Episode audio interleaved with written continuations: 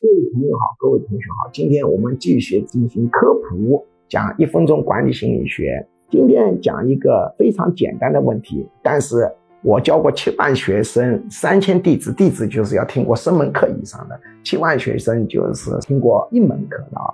经常听到这种由于财务章和优盾没搞好的事情呢，出很多的问题。之所以我们的现行财务制度设计成财务章跟法人章是两个章，目的就一定要两个人管理，不可以把它合二为一。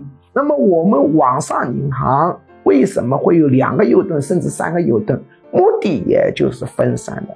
有人说我老婆管财务，我把这个两个章弄在一块，两个优盾弄在一块，可不可以呢？